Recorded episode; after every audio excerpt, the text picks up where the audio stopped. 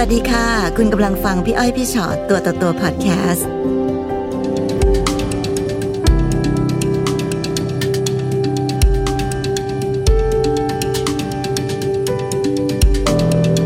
สวัสดีค่ะ สวัสดีค่ะ ค่ะ มาฟังเราเข้าสู่พี่อ้อยพี่ชอตตัวต่อตัว ค่ะ ไม่ตื่นเต้น เนาะ หัวเราะนี่คือคำตอบ ค่ะแต่เดี๋ยวแล้ว ค่ะ มีอะไรคุยกันวันนี้ คือหนูอะคบกับอดีตสามีมาตั้งแต่ช่วงเอ่อปี 2017 อืม ค่ะ อ่า ก็ก็คบกันมา แล้วก็สักพักก็คือทำธุรกิจ อ่า เป็นธุรกิจที่พัก ค่ะ ด้วยกัน เนาะแจ้งก่อนว่าคือเราก็คือจดทะเบียนสมรสกันเรียบร้อยแล้ว ค่ะ แล้วก็อ่าแต่ยังไม่ได้จัดงานแต่งพอดีมันมีโควิดซะก่อนอะไรอย่างเงี้ยค่ะ ค่ะ ก็คืออยู่กันเป็นแบบสามีภรรยาเนี่ยแหละค่ะ ค่ะ ทีเนี้ยเอ่อในในเกสเฮาส์ค่ะ ก็จะคือจะมีพนักงานอ่ามีพนักงานสี่ห้าคนหนึ่งในนั้นนะคะเอ่อจะเป็นเด็กสาวชาวลาวคนหนึ่ง ค่ะ เขาก็จะแบบทำงานค่อนข้างดี แล้วก็จะช่วยงานอดีตสามีเราเนี่ยค่อนข้างเยอะเขาก็จะแบบเอ่อทำงานได้แบบสนิทกัน อื อ ม ย่างเงี้ยค่ะ ทีเนี้ยเอ่ออ่ะอดีตสามีเราเนี่ยก็คือซื้อที่ดินที่ราชบุรีไว้ด้วย ค่ะ ค่ะก็เอ่อเพราะเพราะว่าอาอดีตสามีเนี่ยคือเป็นลูกครึ่งไทยอเมริกัน อืม เขาอะก็คือจะแพลนว่าจะเอาพ่อแม่ที่อเมริกาค่ะ กลับมาอยู่ด้วยอาจจะตอนเกษียณหรืออะไรเงี้ยค่ะ ค่ะ ก็คือซื้อที่ดินไว้แล้วก็แพลนว่าจะไปปลูกบ้านแล้วก็จะทำการเกษตรอะไรเงี้ยก็คือจะพาน้องคนเนี้ยไปช่วยงานอยู่เรื่อย ค่ะ ๆ พอสักหลังจากนั้นสักพักหนึ่งคือโดยส่วนตัวเนี่ยก็ก็เลิกทำและไปกลับไปทำงานประจำ ทำไมตอนนั้นถึงอยากจะเปลี่ยนกลับไปทำงานประจำอะค่ะ ก็อาจจะด้วยแบบคือแกสเฮาส์มันเป็นขนาดแบบไม่ได้ไม่ได้ใหญ่มาก อืม พนักงาน ค่ะ ก็เริ่มดูแลกันเองได้แล้ว งาน แล้ว ก็ เรา อาจจะไม่ได้มีอะไรยุ่งยาก ใช่ มาก ไม่ได้มีอะไรยุ่งยากมากคือเราเซ็ตระบบอะไรไว้ ค่ะ เรียบร้อยแล้ว แต่พอกลับไปทำงานประจำเนี่ยความสัมพันธ์กับอดีตสามีอะก็ก็แย่ลง เหมือนเอ่อจากคือปกติเราจะเป็นสายแบบคอยคอยสนับสนุนคอยซัพพอร์ตเขา ค่ะ ช่วยงานเขาเอ่อมันกลายเป็นว่า เอ้ยเราเราไม่ได้ช่วยแล้วแล้วเราเริ่มมีงานของตัวเอง เราก็โฟกัสงานของตัวเอง แล้วงานประจำมันเป็นงานแบบเป็นงานงานเซลล์อะค่ะ ค่ะ มันเป็นงานแบบมันเป็นงานที่มียอด อืม มันมันก็เลยเป็นงานที่ค่อนข้างกดดัน เราก็ ค่ะ เลยแบบเริ่มไม่ค่อยใส่ใจ ค่ะ แล้วเขาเองก็แบบเหมือนดูเริ่มแบบทำไม่ค่อยดีแบบเหมือนทะเลาะกันบ่อย ทะเลาะกันบ่อย ค่ะ มาก เวลาทะเลาะก็แบบพูดจาแบบบางทีก็พูดจาหยาบคายอะไรอย่างเงี้ย ค่ะ ค่ะ ค่ะ เริ่มไม่สนใจไม่ใส่ใจไม่แตะเนื้อต้องตัวไม่แบบ อืม เริ่มเริ่มไม่สนใจแต่แบบเราก็ด้วยความที่ว่าเราก็เครียดกับงาน เราก็เลยแบบเออเออปล่อยปล่อยไปก่อ เวน ลาทะเลาะกัน อืม ทะเลาะกันเรื่องอะไรอะคะส่วนใหญ่ เรื่องแบบ ประเด็น จุกจิกเลยค่ะ แบบทำไมไม่แบบเอาตรงนี้ใส่ตรงนี้วางตรงนี้ คือคือเรื่องแบบจุกจิก มันดูสับ ากๆ ไปเหตุละมาก สัพเพเหระ แล้วตอนนั้นตอนทะเลาะกันในแต่ละครั้งเราเรามีการเคลียร์ยังไงคะ เช่น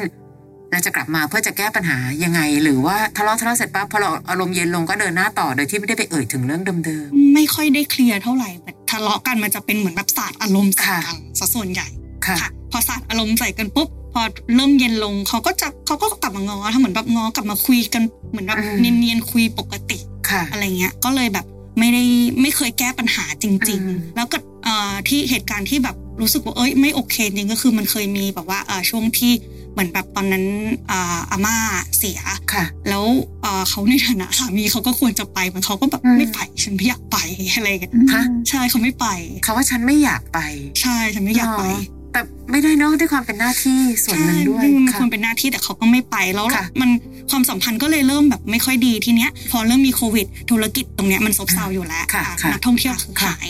หายหมดเลยเขาก็อ่ะลดเงินเดือน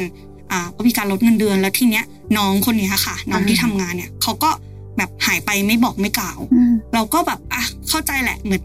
พนักงานเขาก็คงแบบ เออจะไปมีชีวิตของเขา เพราะว่าอ่าหลังจากหลังจากนั้นก็คือน้องเขาก็โพสต์อ่าเซลฟี่ตัวเองอ่าฉากหลังเป็นเครื่องบินก็คือทำนองว่านั่งเครื่องบินกลับประเทศ อืม ค่ะ เราก็อ่าไม่ได้อะไร ค่ะ ทีเนี้ยเอ่ออดีตสามีเราเขาก็เขาก็เห็นจากโซเชียลอะไรเงี้ยเหมือนกัน ค่ะ เขาก็แบบโมโหมากแบบโมโห อืม เราก็สงสัยเหมือนกันว่าจะโมโหขนาดนั้นทำไม เขาก็เหมือนแบบพยายามขยันขยอให้เราอะค่ะ แบบลบเพื่อนอันเฟรนน้องคนนี้ใน Facebook เราก็บอกอ้าวเราจะอันเฟรนทำไมแบบไม่เห็นจะเป็นไรเลย เราก็จะค่อยคอยดูด้วยว่าเขาแบบไปไหนอะไรยังไง ค่ะ หลังจากนั้นไม่นานคืออดีตสามีเราเนี่ยเขาก็ไปเขาก็เลยบอกว่าเออแบบอยู่ตรงเนี้ยมันก็ไม่มีรายได้แล้วเขาไปอยู่ราชบุรีดีกว่า ไปโฟกัสไปทำบ้านทำ อืม อะไรของเขาไป ค่ะ เขาก็เลยไปเช่าแบบเป็นอพาร์ตเมนต์เพราะตอนพอที่ดินที่ซื้อไว้มันยังไม่ได้มีอะไรเป็นรู ไม่ ป เป็ เป็น น สิ่งก่อ ร่าง สร้างนะ ใช่ ค่ะ ก็คือเช่าเช่าแบบเป็นอพาร์ตเมนต์ไว้ก่อน ค่ะ อ่ะก็เราก็แบบอ่ะเราก็เข้าใจอ่ะก็ก็ไม่เป็นไรเพราะเสาร์อาทิตย์ก็กลับมาได้มันใกล้ๆกรุงเทพ ค่ะ พอเขาไปอยู่ที่ราชบุรีปุ๊บเออเราก็โทรคุยกันเป็นปกติ ค่ะ แล้วคือวันครบรอบอาจดทะเบียนสมรสเขาเราแต่งงานหนึ่งปีอะค่ะ ก็คือเคยแพลนกันไว้ว่า เรา เราจะไปอ่าเหมือนแบบไปฉลองกัน อืม อะไรเงี้ยเออก็ก็ตกลงกันเสร็จสับเรียบร้อย ค่ะ พอถึงใกล้ๆวันเขาก็บอกเขาไม่อยากไปแล้วเขาไม่ไป อืม เออเราก็แบบ เออทำไมคือแบบ เออแบบจองไว้ให้อะไรไว้ให้แล้วนะอะไรอย่างเงี้ย เออเขาก็แบบไม่เห็นสำคัญตรงไหนเลย ไม่เห็นต้องไปเลย ม เราก็แบบไม่ได้ละ ไม่ไหวละ มันก็เป็นเรื่องประหลาดมากปะนะคะ เพราะครบรอบแต่งงานหนึ่งปีอะเนาะ ใช่ เพิ่งจะ ค่ะ ปีแรกเองด้วย ใช่ค่ะ ใช่ค่ะ เราก็แบบไม่ไหวละ เราบอกเลิกเลย วันนั้นเราบอกเลิกเลยค่ะ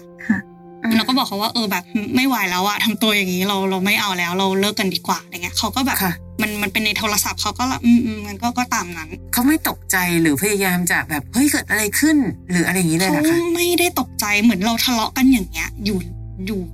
อืม เรื่อยๆอยู่แล้ว ค่ะ ทีเนี้ยหลังจากนั้นไม่นานไม่กี่วันนะคะน้องคนเนี้ยก็โพสต์ Facebook แล้วก็เขียนว่าคิดถึงแฟนคิดถึงวันที่ได้ไปเดินด้วยกัน อืม ค่ะ เราก็เลยสืบแล้วจากที่เราแบบไม่เคยยุ่งโซเชียลมีเดียแบบน้อง ค่ะ เขาเลย ค่ะ ค่ะ เราก็เข้าไปสืบสืบเลยค่ะ แล้วก็เจอแบบเขาโพสต์ติ๊กต็อกแบบโมเชะเลยค่ะ เขาใช้รูปคู่กับแฟนเรา อ๋อ ใช่ เขาใช้รูปคู่กันเลย ค่ะ เราก็เลยแบบส่งข้อความไปถามน้องเขาเลยค่ะว่าแบบ เออพวกพี่อ่ะแบบเป็นสามีภรรยากันตามกฎหมายนะเออทำไมแบบใช้ทำไมใช้รูปคู่ อื กัน มอืม เออ ค่ะ เขาก็บอกอืมก็ไม่รู้สิคะก็พี่เขาบอกว่าเขาเลิกกับเขาเลิกกับพี่ไปแล้วนี่ อ้าว อืม เราเพิ่งเลิกกันได้แบบสองสามแบบวันสองวันเองน้องรู้แล้วว่าเราเลิกกัน อืม ค่ะ น้องเขาบอกอ่ะเดี๋ยวก็รู้ค่ะเขาก็เลยรวมแชทรวมรวมแชทเลยอดีตสามีเราเข้ามาด้วยแต่อดีตสามีเราเขาก็แบบมีปัญหาเขาไม่ตอบ เขาไม่อะไรทั้งนั้นเอ่อแล้วสักพักหนึ่งน้องก็แบบเออเออหนูขอโทษหนูแบบรักพี่เขาข้างเดียว อืม อะไรอย่างนี้ แต่เราไม่เชื่อ เราเราคิดว่าน่าจะเป็นเรื่องของแบบอดีตสามีเราน่าจะแบบเหมือนไปพูดให้ให้ให้พิมพ์มาแบบนี้ เพราะอาจจะกลัวเราฟ้องหรืออะไรก็ตาม ตอนนั้นตกใจไหมคะ ที่รู้สึกว่า เฮ้ย กลายเป็นเรื่องของเด็กผู้หญิงคนนี้หรือ ค่ะ ตอนนั้นน้องตกใจไหม ตกใจพอสมควร เพราะเราแบบ ไม่ได้คิดมาก่อนเลย ใช่ก็เราก็ตกใจว่าเฮ้ยเป็นคนใกล้ตัวขนาดนี้เราเป็นคนงานในบ้าน แบบแล้วแล้วน้องก็ยังเด็ก แบบยังเด็กมากๆอะไรอ ยั ย่าง ง เด็กเงี้ยค่ะ อายุประมาณเท่าไหร่อะคะ น่าจะแบบยี่สิบกว่าๆไม่ อืม ไม่เกินหรืออาจจะน้อยกว่านั้นด้วยซ้ ค่ะ แต่ก็ไม่เด็กแล้วนะอยู่นี่เด็กตัวเร็วค่ะ สำหรับเด็กยุคนี้ ใช่ใช่เด็กตัวเร็ว ำตัวดีไซนีอะค่ะเขาก็ไปอยู่ที่ราชบุรีเลย แล้วก็แบบ อืม ไม่ไม่ไม่กลับมาที่เกสเฮา ค่ะ เลย แล้วก็ไปพิมพ์แบบพิมพ์ไปบอกให้มาหย่าอะไรอย่างเงี้ยไม่งั้นจะฟ้องนะเขาก็ ค่ะ แบบฟ้องเลยอยากฟ้องฟ้องไปเลย ก็เป็นเรื่องสนุกของกลุ่มเพื่อนกลุ่มกลุ่ม ทำ เพื่ ไม อนละ อะ เหมือนแบบทุกคนเริ่มแบบอาตามช่วยกันสืบ เป็นนัก เฟ สื ซ บ บุ๊ก อ๋อ ใช่ทุกคนแบบสมบทแบบนักสืบ ค่ะค่ะ เพื่อนก็สืบเจอว่าแบบเขาก็ใช้ Facebook ของเขาไปโพสต์ หาวิธีไปลาวช่วงโควิด อืม ใช่ค่ะ แล้วแล้วเขาก็ไปจริง ๆ เพราะว่าน้องคนเนี้ยค่ะ เขาก็โพสต์รูปแบบโพสต์คลิปวิดีโอโพสต์รูปลงติ๊กต็อกแบบไปเที่ยวน้ำตกภูเขาอะไรเงี้ยเราก็เห็นแขนเห็นเงาเห็นมือก็ก็รู้อะว่าเป็นแบบเป็นอดีตสามีเราแล้ว เพื่อนเขาเหมือนแบบเขาก็โพสต์เซลฟี่ตัวเอง แต่ฉากหลังอะค่ะ เป็นพวกเขาสองคนอะอยู่ด้วยกัน เราเราก็แบบแคปรูปไปให้แบบอดีตสามีดูแบบรู้นะอยู่ไหนอะไรเงี้ยเขาก็ไม่สนใจเขาไม่อ่านเขาไม่เขาเขาอ่านเขาไม่ตอบ แต่เขาก็ไม่หย่า เขาก็ตอนนั้นเขาก็ไม่อยาก ค่ะ ตอนนั้นเขาก็แบบอยู่เอ่อเข้าใจว่าจะอยู่ที่อยู่ที่ลาว แล้วหลังจากนั้นไม่นานอ่าสักพักหนึ่งก็เห็นน้องเขาอะค่ะ ลงแบบ Facebook ว่าแบบมากักตัวที่ไทย ค่ะ อะไรอย่างงี้เป็นเป็นห้องแบบห้องกักตัวอะไรอย่างเงี้ยค่ะ สักพักเขาก็โพสต์แบบเป็นรูปห้องห้องที่แบบที่ที่ราชบุรี พี่ว่าเขา ค่ะ รู้ว่าหนูตาม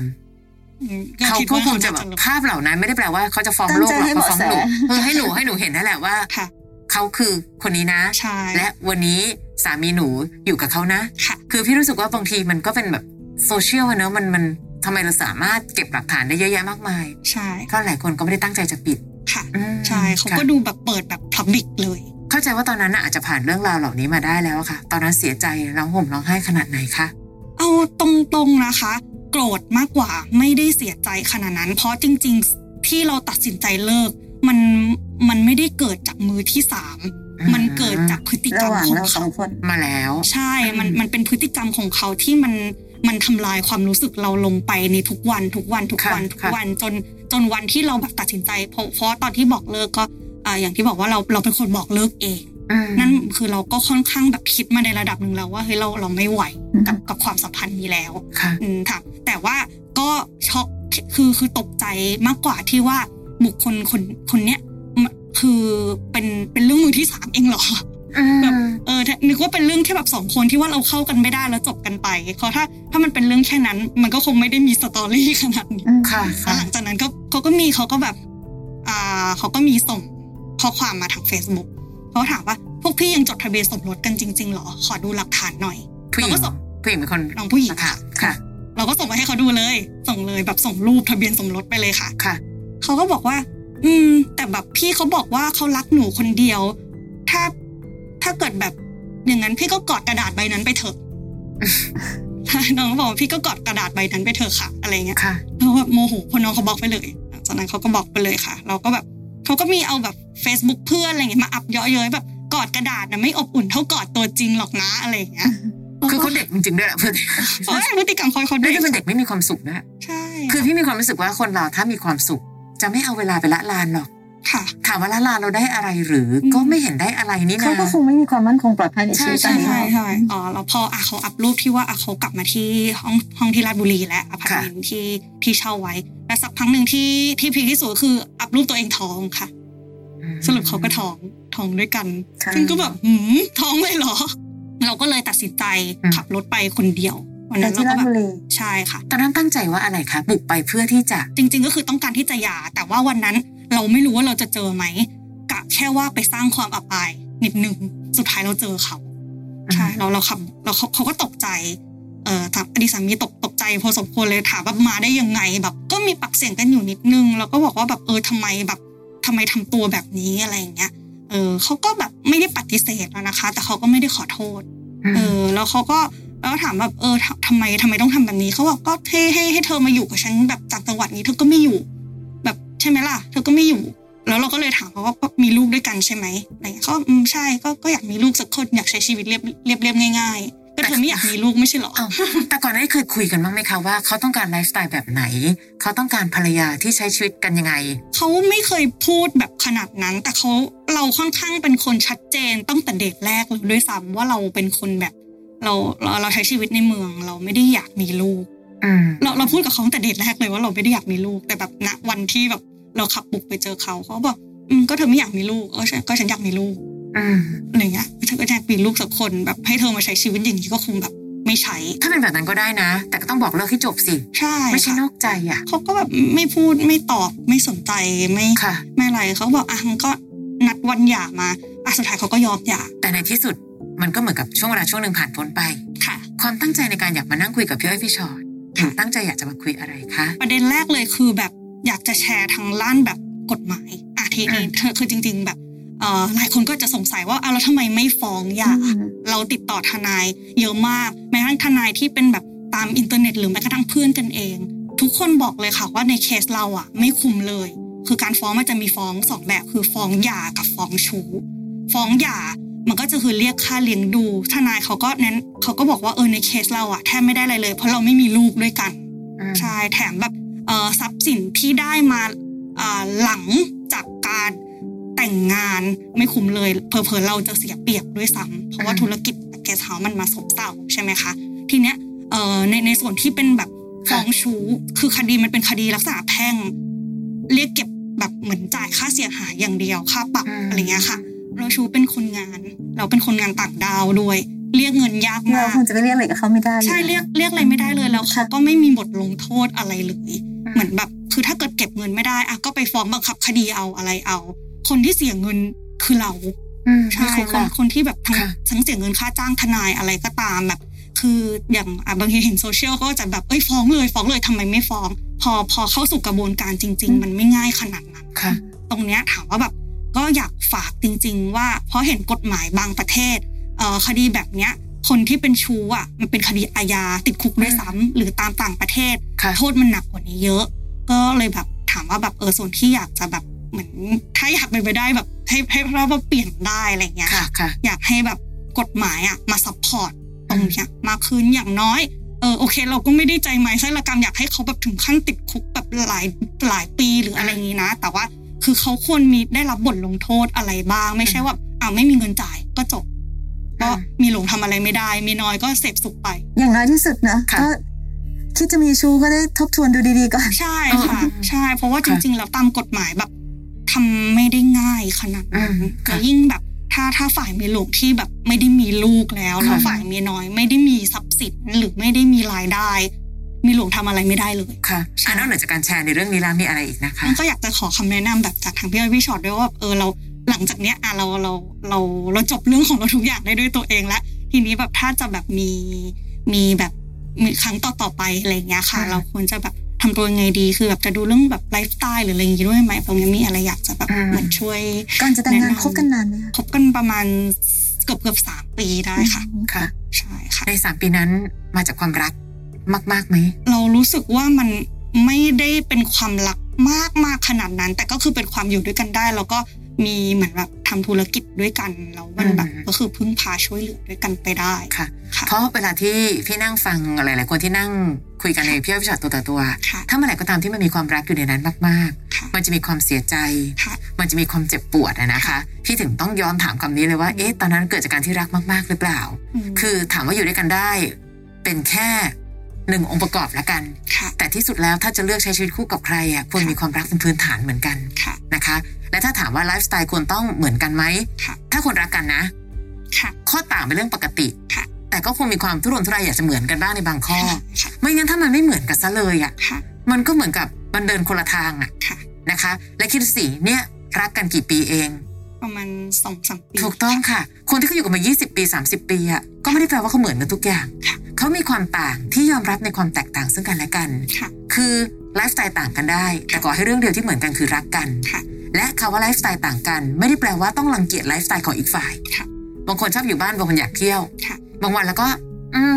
ไม่ได้อยากไปข้างนอกแต่อยากอยู่กับเธอ ค่ะ ก็คือไปเดินด้วยได้ ค่ะ เพียงแต่แค่ว่าให้ออกมาเองไหมไม่ออก ม แต่ที่ออกมาเพราะอะไรเพราะอยากอยู่กับเธอ ค่ะ มันคือมันคืออารมณ์ประมาณเนี้ย ค่ะ เธอชอบดูหนังผีเหรอ ไม่เอาฉันไม่ชอบหนังผีเลย แต่นอนอยู่หลับตาอยู่ข้างๆได้ เพราะที่สุดแล้วมันไม่ได้อยู่ที่ว่าเราดูหนังเรื่องอะไร ค่ะ แต่มันอยู่ที่ได้ดูหนังข้างๆ เธอ ค่ะ พี่ก็เลยยังยังมองว่าไลฟ์สไตล์นั้นอาจจะไม่ใช่เหตุผลหลักอันดับหนึ่งที่ทำให้คนสองคนเดินหน้าต่อไปด้วยกันไม่ได้ ค่ะ แต่เหตุผลหลักๆ คือ เราไม่รักกันมากพอที่จะยอมรับความแตกต่างแล้วอะตรงนั้นมากกว่า ก็ถ้าย้อนกลับไปอย่างที่ต่อจากที่พี่อ้อยว่าค่ะ พอไปวิเคราะห์เรื่องของน้องแล้วอ่ะ ค่ะ การที่แบบเราจะต้องไปทำงานอีกที่หนึ่ง ค่ะ พี่ว่าถ้าเกิดน้องรักเขามากพออะ อืม มันก็จะเกิดโดยอัตโนมัติว่าโอเคเราทำไมคนทุกคนต้องทำงานด้วยกันทั้งนั้นเลยอะใช่ปะ ใช่ บางคนไปทำงานไกลๆต่างประเทศแต่เขาก็ยังรักกันอยู่ได้ ค่ะ ถูกไหมคะ ใช่ มันได้สิ่งที่หนูรู้สึกว่าแบบเออพอไปทำงานแล้วอะค่ะมันเป็นเซลล์มันกดดันมันก็เลยลืมเขาไปเลย ค่ะ อันเนี้ยมันก็คือย้อนกลับมาที่รากฐานเดิมก็คือ เอ้ยหรือว่าเราไม่ได้รักเขา ขนาด มากเท่าไหร่เนอะมาในขณะเดียวกันอีกฝั่งหนึ่งก็ ก็แสนจะทำตัวไม่น่ารักด้วย ใช่ พอทะเลาะกันก็ทานนู่นนี่ต่างๆ พูดจาหยาบคายพี่ว่ามันก็เลยเหมือนกับว่าพอมันผสมกันแล้ว มันเลยกลายเป็นเหมือน คนที่ไม่ได้รักกันมากพอสองคนน่ะ คือพี่ไม่ไม่คิดว่าถึงขนาดไม่รักกันเลยนะเพราะไม่งั้นเราคงไม่แต่งงานกัน ค่ะ แต่ความรักนั้นมันมากพอขนาดไหนที่เราจะลืมความต่างนั้น หรือพยายามที่จะทำยังไงที่ให้ความต่างนั้นมันผสมกันได้ ค่ะ แต่สุดท้ายอย่างเดียวจริงๆอะค่ะ เราอาจจะไปเจอกับคนที่เราเรายังรักกันไม่มากพอ อืม เพราะฉะนั้นถามว่าอ่ะแล้วต่อไปความสัมพันธ์ครั้งต่อไปหนูจะทำยังไง ค่ะ พี่ก็พี่ก็ได้แต่บอกว่าหนูต้องหาคนที่หนูรักเขามากพอก่อนแล้วเขาก็รักหนูมากพอก่อนในการ ค่ะ ที่จะใช้ชีวิตร่วมกันไปแบบ ที่มันจะผ่านสิ่งเหล่านี้ไปได้ โดยเอาความรักเป็นสิ่งที่ทำช่วยทำให้เราแบบ สามารถที่จะประคองมันไปได้อะค่ะ แต่อย่างน้อยวันนี้ค่ะเชื่อว่าหลายคนที่ติดตามพี่อ้อยพี่ชอตตัวต่อตัวกันอยู่ เราก็ได้ความรู้อันหนึ่งเหมือนกันนะคะคำว่าฟ้องเลยฟ้องเลยเนี่ย มันไม่ได้แปลว่าฟ้องเลยกันได้ง่าย ๆ ทุกอย่าง ใช่ไม่ง่าย และยังไงก็ตามมันยังเป็นคดีแพ่งค่ะ จ่ายตังค่าความเสียหาย ค่ะ ซึ่งเวลาที่เป็นกรณีของคนอื่นเราก็มานั่งดูฮะค่าความเสียใจของฉันได้มาสองแสนบาทเหรอ อืม อืมมันก็คงเป็นเงินแหละนะ บางอย่างค่าทนายยังไม่คุ้มเลย ใช่แต่พอมันเทียบกันจริง เสียเวลาอีกต่างหาก ๆจริงค่ะ และมันเสียเวลากับความเจ็บปวดที่ต้องเล่าเรื่องความเจ็บปวด อยู่บ่อยๆ ว่าเธอทำอะไรกับฉันบ้าง ค่ะ วันนี้ควรจะได้ความรู้อะไรหลาย ๆ ความรู้จากความรักของน้อง ขอให้หัวใจแข็งแรงพอ ยังหัวเราะได้ใสแบบนี้ ค่ะ และเจอใครสักคนที่พอดีกับเราจริง ขอบคุณค่ะ ๆ และหนูจะได้รู้สึกว่าเออไลฟ์สไตล์ต่างกันก็รักกันได้จริง ๆ นี่นะ ค่ะ ที่สำคัญเจอคนที่รักกันมากพอ ค่ะ นะคะ นะคะ ฟังพี่อ้อยพี่ชอตตัวต่อตัวพอดแคสต์เอพิโซดนี้แล้วนะคะ ใครมีเรื่องที่อยากจะถาม ทิ้งคำถามเอาไว้ทางอินบ็อกซ์เฟซบุ๊กแฟนเพจพี่อ้อยพี่ชอตตัวต่อตัวได้เลยนะคะ